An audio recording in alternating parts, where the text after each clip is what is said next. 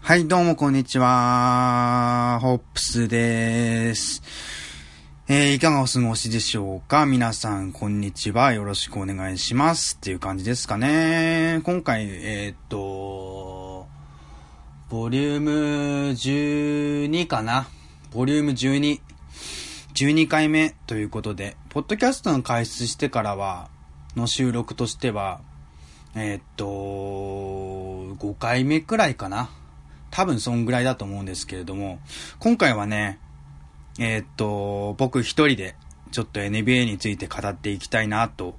思っております。ぜひ、ぜひご拝聴いただければ幸いです。よろしくお願いします。それでですね、まあ、なんだろうな。うん。そうそうそう。この間ね、うんとね、週末、えー先週末かな。3月、3月、うん、3月20、うんと、6か7かな ?6 かな ?6 に、えーっと、木場のボール炭酸で、えーっと、学生クラスタ会みたいなイベント会がありまして、まあ、皆さん、ちょっと耳に挟んだ人はいると思うんですけれども、そういったものがあったんですね。それは、会自体はとても成功して、えっ、と、参加者もね、なんと40人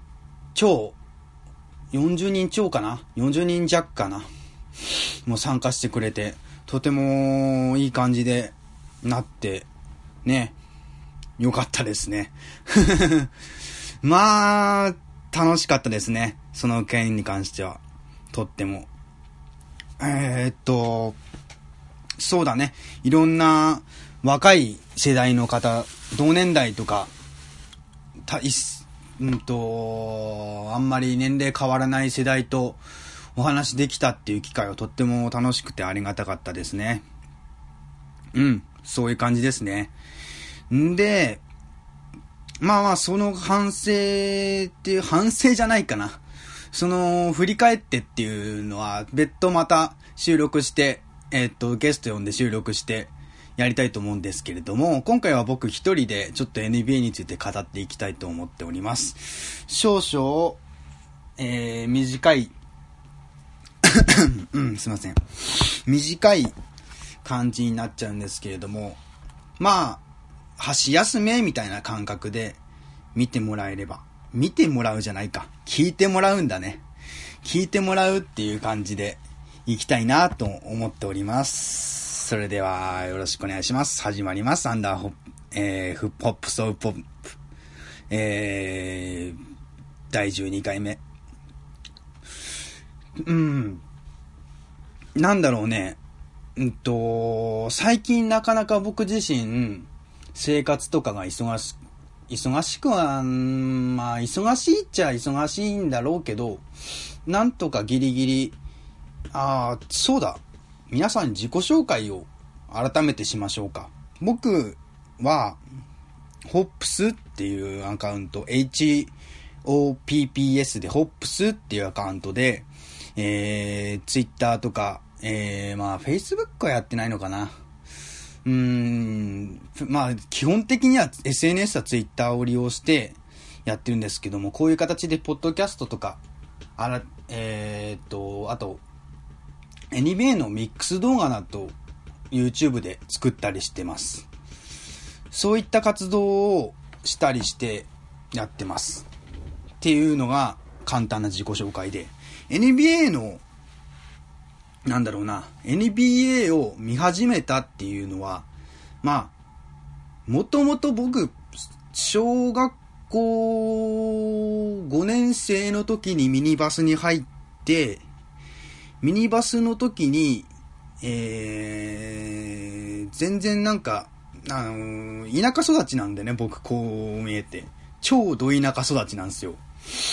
田舎育ちで、なんかね、あのね、チーム自体がね、なんか本当にミニバスっていう感じの、なんかただバスケをする会みたいな、あの、よくあるじゃないですか。小学校の時とかって、あのーサッカークラブとか、野球クラブとか、あと、インドアだったら、なんか、囲碁クラブとか、あるのかな？ないのかな？まあ、そういった感じのクラブで、バスケットを最初に触れたっていうのが、始まりですね。で、うんと、バスケット自体本格的にやり始めたっていうのが中学校なんですよ。中学校に入ってバスケ部に入ってですね、まあ、バスケ部の、な、まあなんとか中学校にバスケ部あったんですけども、中学校のバスケ部に入って、まあね、最初はね、ほぼ初あの、まあ、ミニバスやってたけども、ほとんどそのボールハンドリングとか、技術とかの面に関しては、あの、コーチングされてない状態なので、何もルールぐらいしか知らないっていう感じの、プレー、プレーの流れしか知らないっていう状況で入ったんですけれどもね。そこでバスケットをしてって、なんだか上達しないなぁなんか参考にできるもんないかなぁと思って見たのが、なんと BS、当時 BS1 とかでやってた NBA っていうね、ナショナルバスケットボールアソシエーション NBA を見たんですよ。確か最初に見た試合がね、ピストンズ対ね、LA のクリッパーズの方なんでね。の試合が初めて見た試合なんですよ。あのー、2000、やっぱそれが、6、6とかの時の、ピストンズが、あの、リチャード・ハミルトンとか、えー、テーション・プリンスとか、えー、ラシード・ウォーレス、えー、チャンシン・ビラップスがいて、競合の時、ね、あの、皆さんご存知だと思います。あのー、粒揃いな、うーん、往年のスターたちが揃ってたピストンズ。で、それに対して戦ってたのが、クリッパーズは、うーんとね、なんかね、覚えてるっていうか記憶に残ってる選手はアルソントンがいたんですよね。アルソントン。アルソントン今何してるのかわかんないんですけど、当時アルソントンがすごい活躍してて、で、初めてなんか見た NBA の試合だったんですけど、そこでなんか、アルソントンとビラップスじゃない、えっ、と、ハミルトンがミドルレンジで打ち合いしてたんですね。そこで僕は、あ、NBA の選手たちのフォーム綺麗だなとか、NBA のプレースタイルってなんかすごい、いや、華やかな部分もあるけど、その基礎がちゃんと出来上がってる選手のかっこいいプレーが、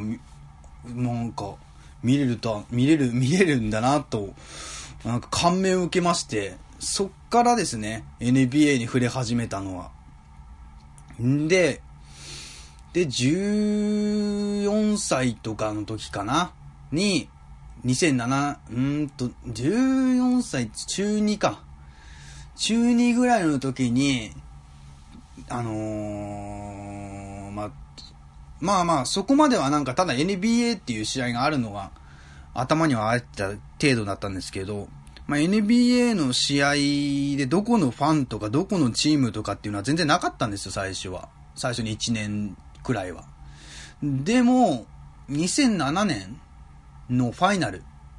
えー、キャバリアーズ対サンアントニオスパーズの試合を初めてファイナルの試合全全部通して見たんですよ。その時に、レブロンがね、あのね、カンファレンス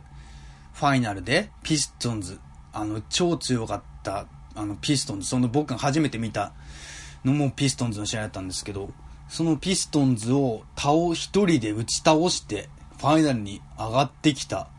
レブロン何年目だろうな3年目とか4年目とか、そんぐらいの時だったと思うんだけども、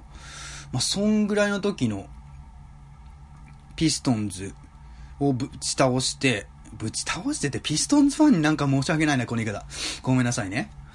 えー、とにかく、なんか、レブロンがファイナルに初めて来た時、それでサンアントニオスパーズもファイナルに行った時、まあでもファイナルに行ったっつっても、スパーズはその前、2年前の年も、2005年、もうファイナルに行ってるんですけども、その時はまだ NBA をまだ見てなかったっていう感じで。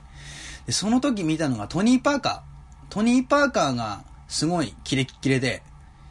えー、ダンカンも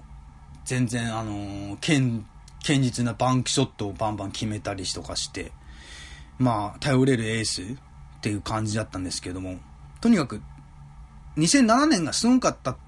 のが、トニー・パーカー。トニー・パーカーが本当にドライブからのシュート、またはミドルレンジとか、そういったところがすごい良かったんですね。僕がなんか見てた感じでは、初心者なりに、バスケ初心者なりに見てた印象としては。で、こんなヨーロッパのアメリカ人じゃないんだよなとかってパーカーのこと最初思ってて。で、なんかパーカーって、どこの国の人なんだろうって最初思ったんだけど、でもトニー・パーカーのプレイぶりは本当黒人に負けず劣らずで、普通に立ち、対等以上に立ち向かってて。で、その年に、まあ、スパーズが勝利するんですけれども、キャバリアーズをスイープしたのかな？確かね。その時に MVP が確か、ファイナル、ファイナルの MVP がトニー・パーカーだったんですね。まあなんか、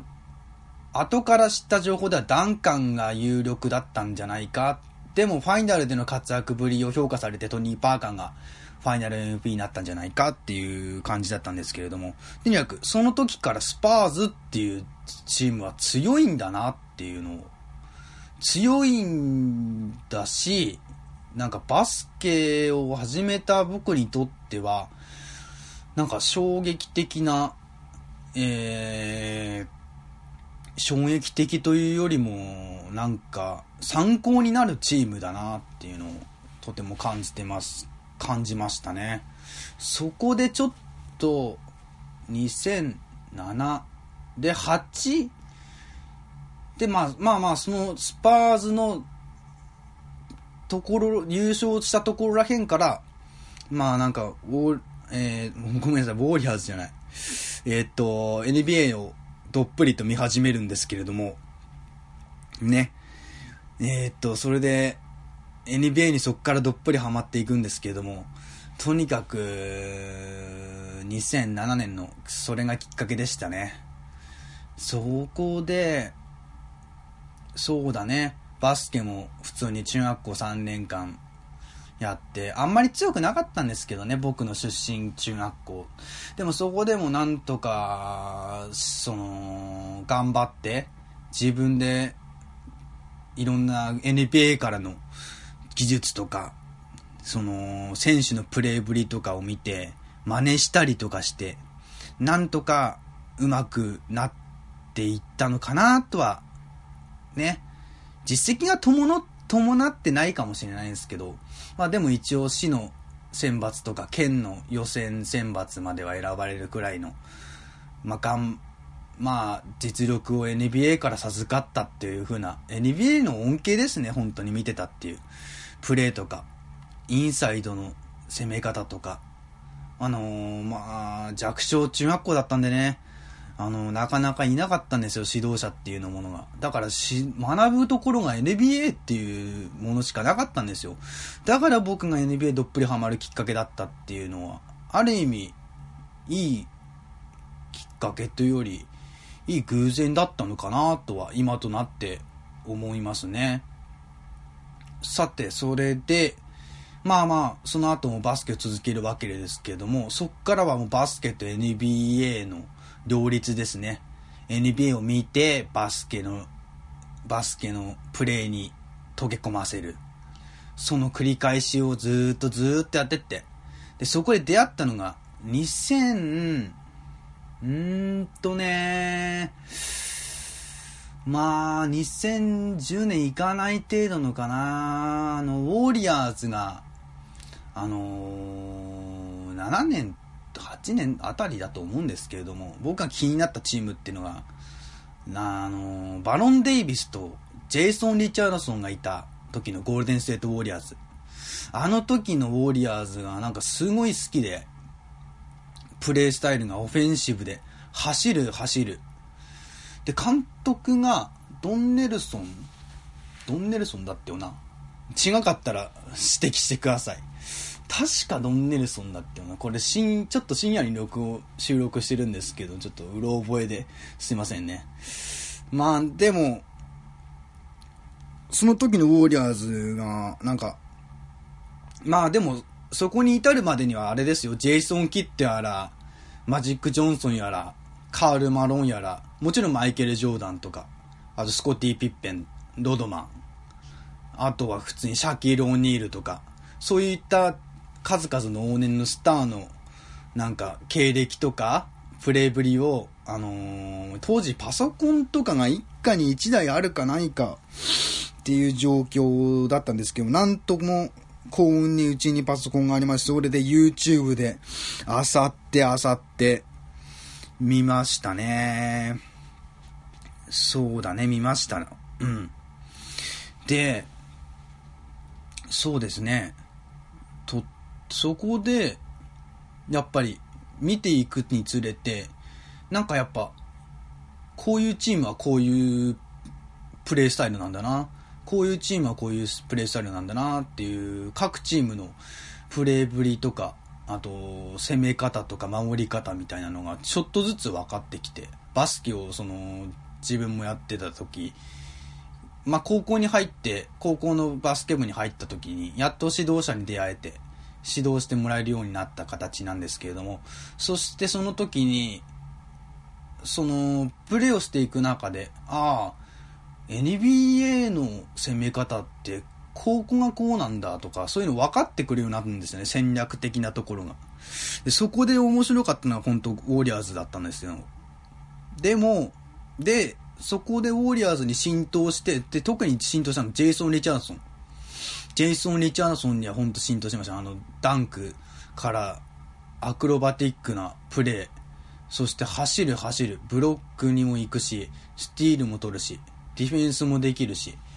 爆発力ある。あい、あの選手には本当惚れましたね。YouTube で何度見たか見たか。本当にすごいなと思いましたね。その今でも大好きだったんですけど、えー、っと、昨、昨年末、昨年末じゃないな。昨シーズン、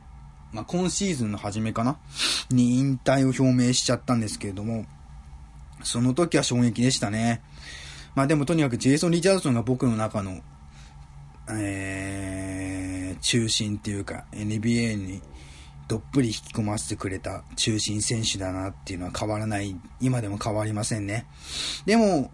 そこでちょっと NBA からちょっと離れちゃったんですね。あのー、高校3年生とか、ここ2年生になってき、ここ2年生から3年生になるにつれて、ちょっと受験勉強とか、大学進学のための準備みたいなものが結構忙しくて、NBA からちょっと2年3年離れちゃったんですね。そこで、振り、そこでなんかいろいろと NBA がいろいろ変わってて、復活ってっていうよりも、また見始めたのが、確か2000、やっぱ、でも、ちょくちょくは見てたんですよ。ボストンにビッグ3が来たとか、レイカーズが王朝を迎えて、コービーとガソールで、あとオドムとか、えー、バイナムとかがいた時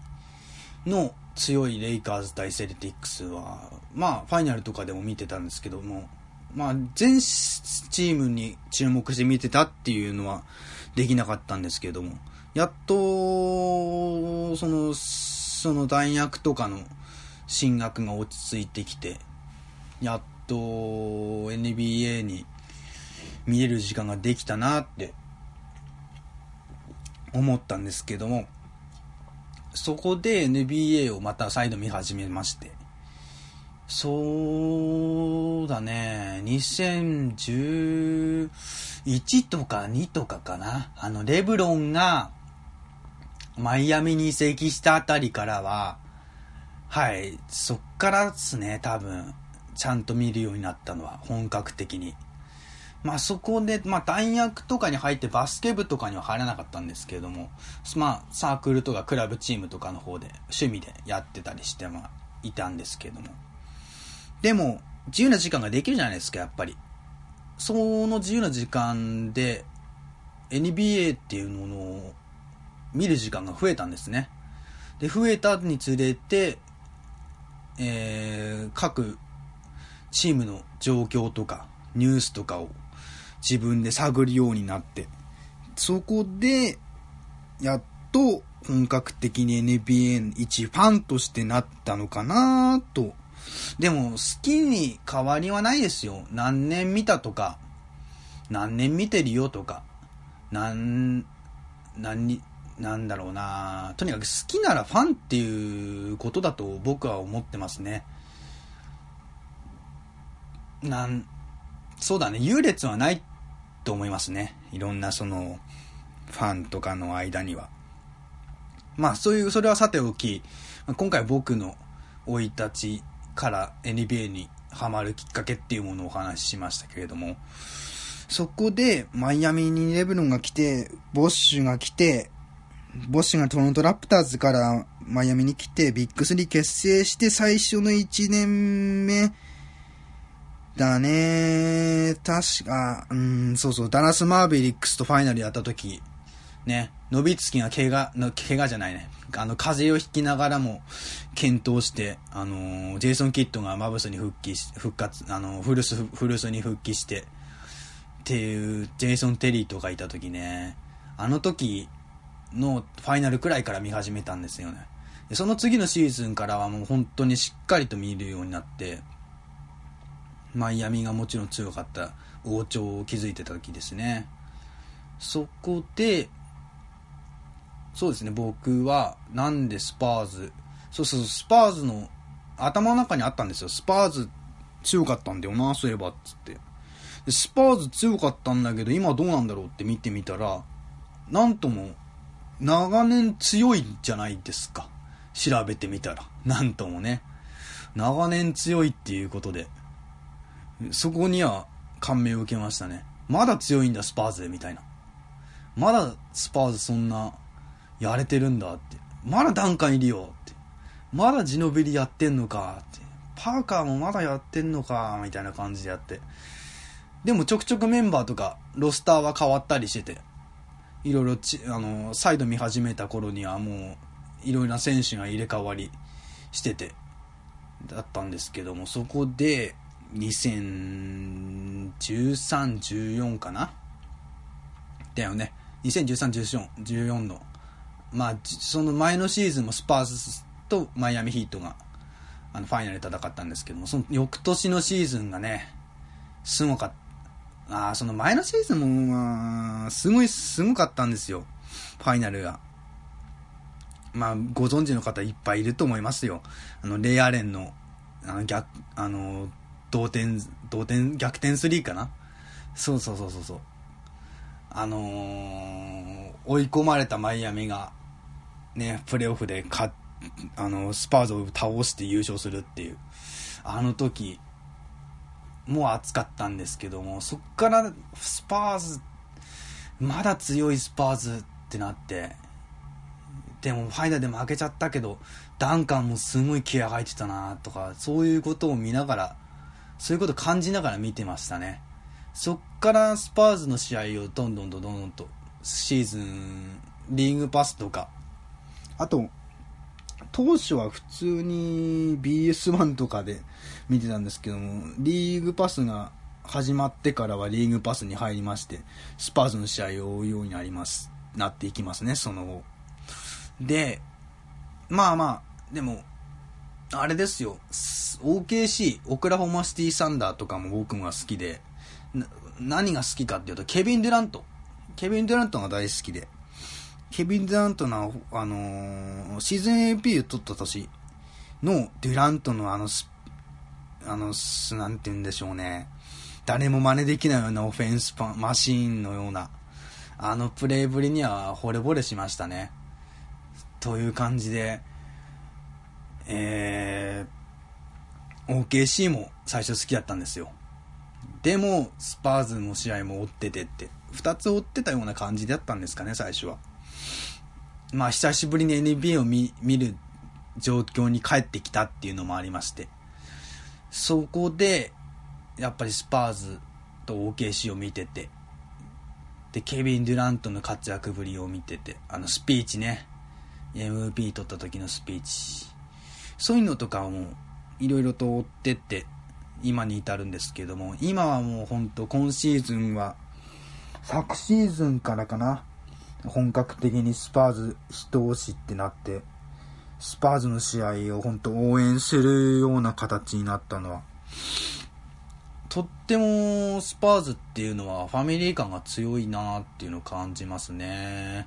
さあ、去年、昨シーズンのプレーオフの、えー、スパーズ対クリッパーズとか、あれ見たらもう、やばいですよ。本当にね、あのー、普通に叫びましたからね、家で見てて。うおーって。クリス・ポールが、えー、ハーフコートちょっと決めるか、それ、マジだ、マジかよ、みたいな感じで、家でもう、見てましたね。でもまあ負けちゃったんですよね、結果的に言うと、スパーズそこで。ただ、まあでも本当にいい1回戦を見れたなっていう。まあ前年、覇者をクリッパーズが倒すっていう形だったんですけども。まあ、でもいいチームだったですよ、あの時は。ティアゴ・スプリッターもいたし。あとは、そうだね、あの、トロントラプターズに移籍して、移籍したポイントガード。あ なんだ、スパーズバンドに出てこないってどういうことやねんってなっちゃうんですけども。とにかく、まあ、スプリッターとかも好きだったんですよ。でも今は、まあ、インサイドにオールドリッチが入ってきて、今シーズンから。と、そうっすね。今シーズンのロスターは大体把握してるような感じで、ミルズもまだいるし、うん、またジノビリとかもやってるし、まあ、ジノベリ怪我しちゃったのかな、途中であの、股関節あたりを強打して、その、影響もあって、でも、つい先日の試合も、つい先日の試合でもジノビリ復帰して活躍してましたし、まだまだジノビリもやれるなとは感じてますね。っていう感じで、今に至るわけなんですよ。で、なんでこういうことを、ポッドキャストとかみたいなことを始めたってかっていうと、やっぱり自分の周りに NBA を好きな人が結構、まあいるっちゃいるっていう感じなんですけども、なんか、なかなかシェアできるような環境にないっていうのがありまして、まあ、時代は進んでソーシャル化して、今ではもう本当いろんなツール使っていろんな情報とか手に入る時代じゃないですか。そういう時代において、シェアできる。いろんな情報をシェアし合えるっていうのはとっても素晴らしいことだと思うんですね。ということを僕は感じて、とってもそうですね。そういったものをもっとうまく使っていけたらなーっていうのをなんか最近になって強く感じるようになってこういったあのー、ポッドキャストみたいなものを始めたわけなんですよ。で、いろんな方とシェアし、情報を共有してお話ししたりとか、ゲストを呼んだりとかして、えー、思い出トークに花を咲かせるとか、そういったものをやってみたいなって、ずっと思ってたん、ずっと昔からなんか、そういうのに憧れてたっていうのもあるのかな？多分あるんだろうな。昔から中学校の時とかから、え、とにかく NBA の話をすると楽しいみたいな。NBA の話をしたいみたいなのがずっとあってそれができる時代になったっていうのが大きいそういうポッドキャストみたいなものを始めるきっかけになったんですねっていう感じですねあのー、今回は僕一人でそういった生い立ちからの流れ、僕を知ってもらう回みたいな回ですね。今回は本当に。どんな人なんだろうこの人。どんな、ホップスってどんな人？っていう方にはぜひとも一度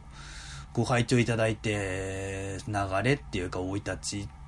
をちょっと知ってもらいたいなと思って、ちょっと急遽ね、収録してみたんですけれども、まあいかが、まあちょっと、まあなんかグダグダ、グダグダな進行になっちゃったけど、ぜひとも聞いていただいて、